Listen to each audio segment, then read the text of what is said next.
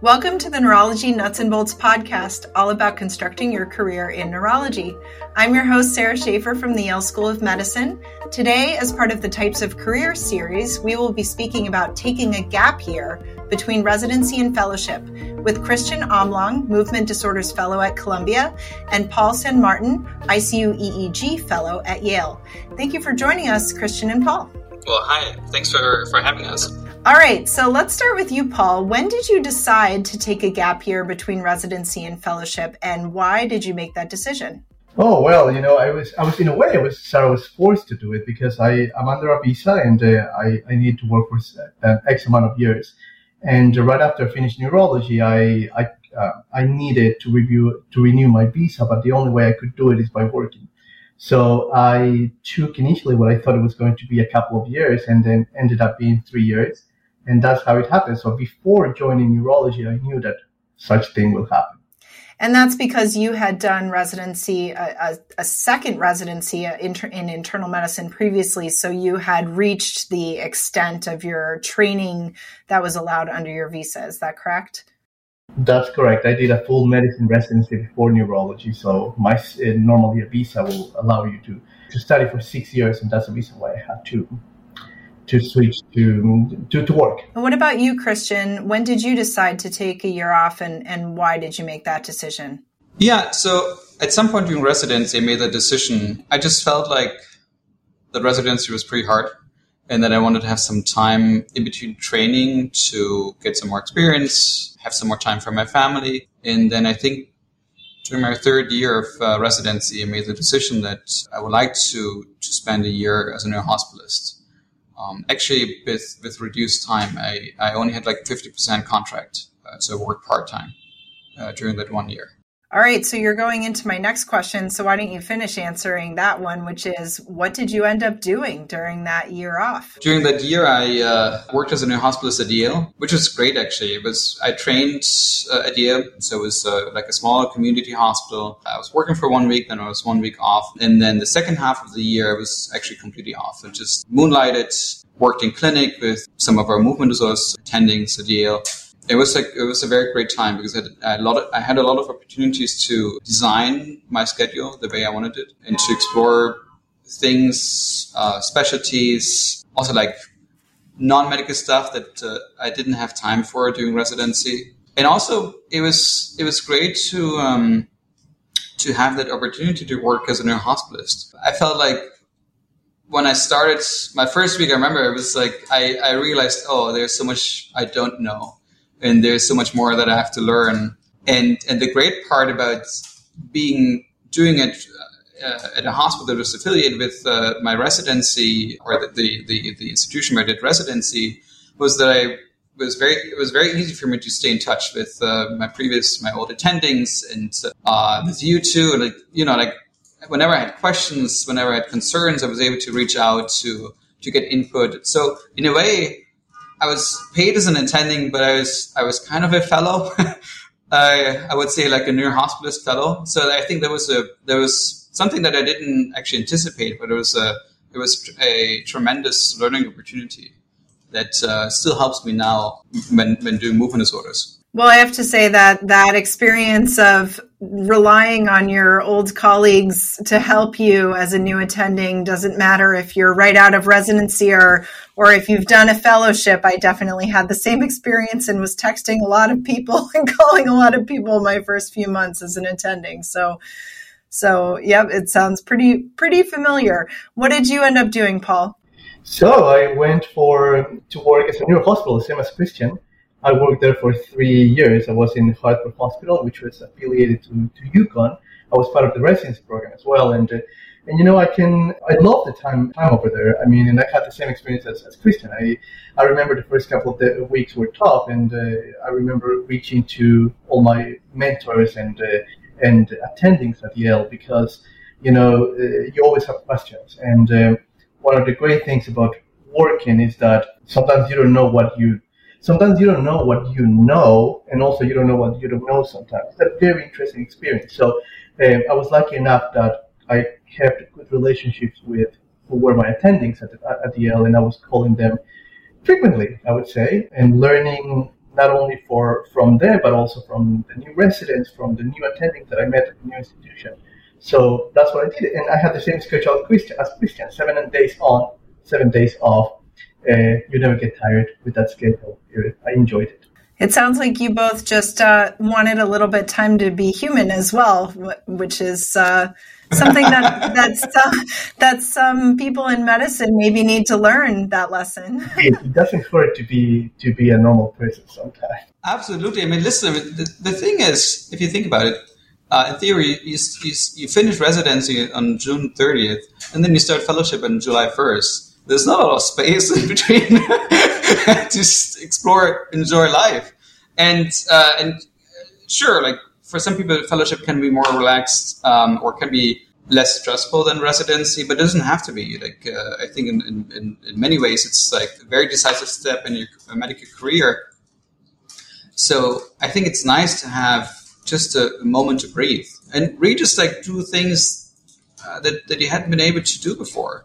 I, for example, I, I spend some, I love traveling. So I spend some, a lot of time traveling too, whenever I could.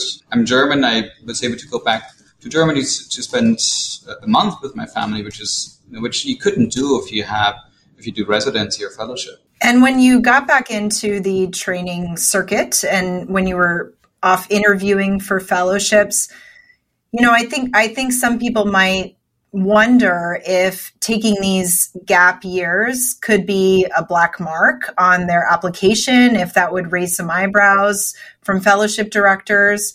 What were both of your experiences with that? I have to say, it was not so because I'm doing movement disorders. I, I interviewed right at the end of PGY4 at the end because it's it's very late in the uh, for for uh, neurology fellowships and I didn't have actually any comments whatsoever. Uh, whenever I said, you know, I would like to stay for a year uh, as a neurohospitalist, no one had any concerns or was um, giving me any hard time asking critical questions. I actually like a lot of people encouraged me to do so, and honestly, at the end, I understood. I understood why. It's not.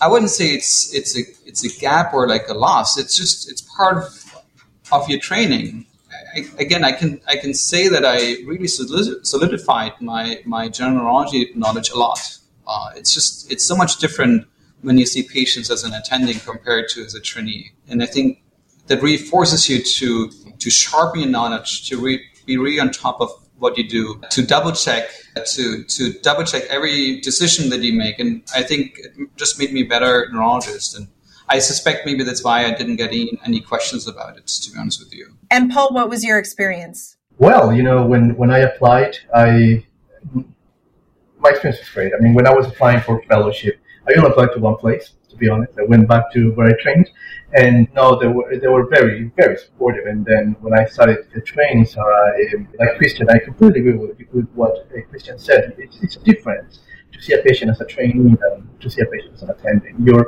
as an attendant, you're able to see the whole picture. Whereas as, a trainee, and we, we've all went, went through this, you have to be focusing on things like documentation, the discharge summary, uh, you know, things that probably are not pure medicine.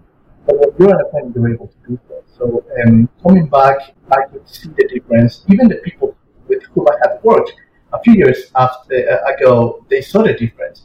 So on my applying process, I never, never thought that people were concerned about my training or or concerned about this gap that agree, agreeing with Christian is not even it's not a gap. I mean it's it's basically invaluable time of learning and teaching and neurology. So I don't consider it as, as, a gap. I imagine not just learning neurology, but becoming a more confident and more independently, naturally independent practitioner, which you know, as a fellow, I'm sure would be looked at as as a benefit. Indeed, yes. Oh, definitely, yes. You're you're independent. You know, I mean, it's it's it's something unique. It's something that you will experience only once you step out of either residency or fellowship. It's it's great. I think there are also two other aspects. Uh, one is that no matter what you do, even if you have if you're super subspecialized, uh, you only see movement disorders, Parkinson's, in my case. Uh, you, you, know, the patient is, a, you know, as a human being, is complex, has like different uh, different conditions, and um, is going to have general neurologic questions too, or problems. So it's or uh, just like medical issues, and of course, uh, if it's more complex, you you have to it's an expert con- uh, consultation and, and refer the patient. But if it's simple, uh, I think it's also beneficial for the patient in a way of powerful powerful for you too to be able to to address like at least minor issues um, so the patient doesn't have to see like 10 different specialists. Uh, the other aspect is it's i think it's hard to find after fellowship a position in academic let's say you do a certain fellowship. I think it's very hard to find a position where you only see patients of that uh, subspecialty. In many cases i believe you see at least a portion um, of, of general neurology patients or you spend some time in the inpatient service, regardless of your of specialty. I honestly think that at that point, when you when you're finishing up fellowship and you're applying for a faculty position, that experience of having worked as a neurohospitalist is actually advantageous. It, it might be beneficial for your uh, application because that's very valuable uh, experience that comes in handy when you start working as an attending, regardless of like your position. I could absolutely see that. I've Dix Hallpiked and Epleyed people in my Parkinson's uh, clinic and, you know, given triptans for headaches and uh, diagnosed neuromuscular conditions and all kinds of things. So I could absolutely see that. Now, one thing that I did want to ask you guys about is that obviously, you know, you go from a residency salary to a attending salary, and often that's double or more of what you might be making in residency. And then back to a fellowship trainee salary. How did you sort of approach that roller coaster financially? Paul? Well, you know, uh, in my case, Sara, I'm I live on my uh, on my own. I'm single. I really didn't have any problems adapting to the new to the new salary either. To go uh, to, to have the salary attending or coming back to have the the fellow attending. So I didn't have any any issues. But I but I know when I remember telling people that I was going to do this, that was the first question. How are you going to deal with this? But I really, I, I, I really have no issues at all. What about you, Christian? So my case, it's it's a little bit special because, as I said, I work part time. I technically only worked for half a year. Then the other other half of the year did you know whatever I wanted to do. So so the benefit of, of, that was that I had half of the attending salary, which was exactly the salary that I had as an as a resident and later as a fellow. So it was like there was no difference whatsoever which was you know which which I liked. So I had the same salary. I worked much less, and uh, and we could just enjoy life and do do a lot of interesting stuff in medicine too. Also, like in preparation of my fellowship that I couldn't have done otherwise. Yeah. So in, in terms of and then I was actually the nice part was I was able to moonlight as an attending, which is much better than moonlighting as a, as a resident. But overall, my salary was like more or less the same, I would say. And as you guys have gone out into the world, have you talked to other people who have done this? And did they have different reasons than you? I, I could imagine some people might have family planning type reasons or reasons related to a spouse's job. And do you have uh, do you have any other insights from other people you've spoken to? You know, it's interesting that you say it. I think Paul is the only one that I know that I can think of right now that has done that. Otherwise, most people just most people I know, you know, finished residency and went uh, went straight to fellowship, which I you know which makes sense. So I don't, I don't, I don't. I, Paul, do you know anyone else? I know. So you know, I did medicine first and neurology, and uh, I know a lot of the especially the medicine people who, for several reasons, visa issues, uh, research, or family planning, like you mentioned, Sara, they've been working for years. I actually have a one of my best one of my best friends. He's he's the attending of somebody who was our co-resident in medicine. So uh, she spent six years working, and then she joined a pulmonary critical care program in New, in New Jersey. And actually, my friend, who is who is actually we were all co-residents, is her attending. So uh, I know a lot of uh, well, at least five or six people, and their experience, interestingly, is always very good. And they all tell say the same thing that after working for some time, we develop that experience. And sometimes after residency, you're not ready. You're not really ready on, on you're not sure what to do next.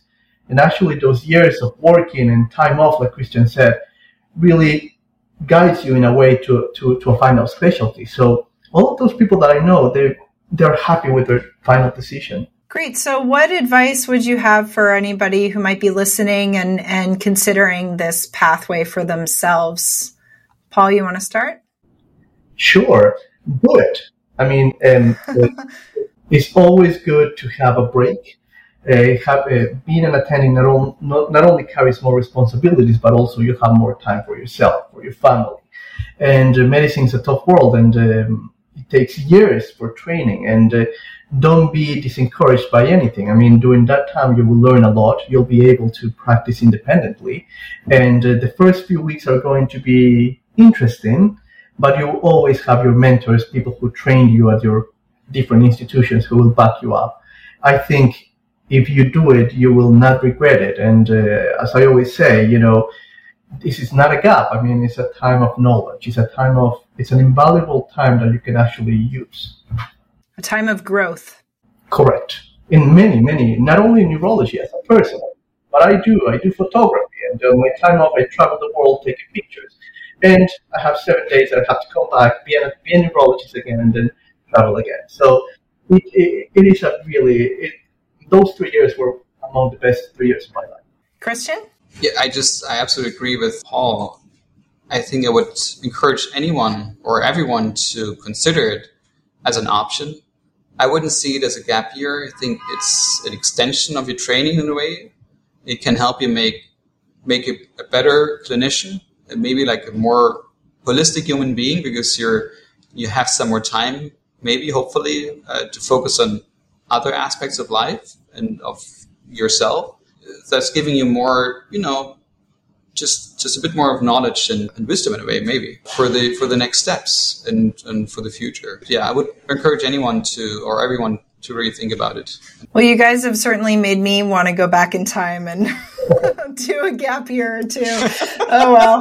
It's too too late now well thank you both for sharing your wisdom your your gained knowledge and wisdom with uh, uh, with me and our listeners i appreciate your time thank you so much for having us Thanks for, so much for having us, Sara.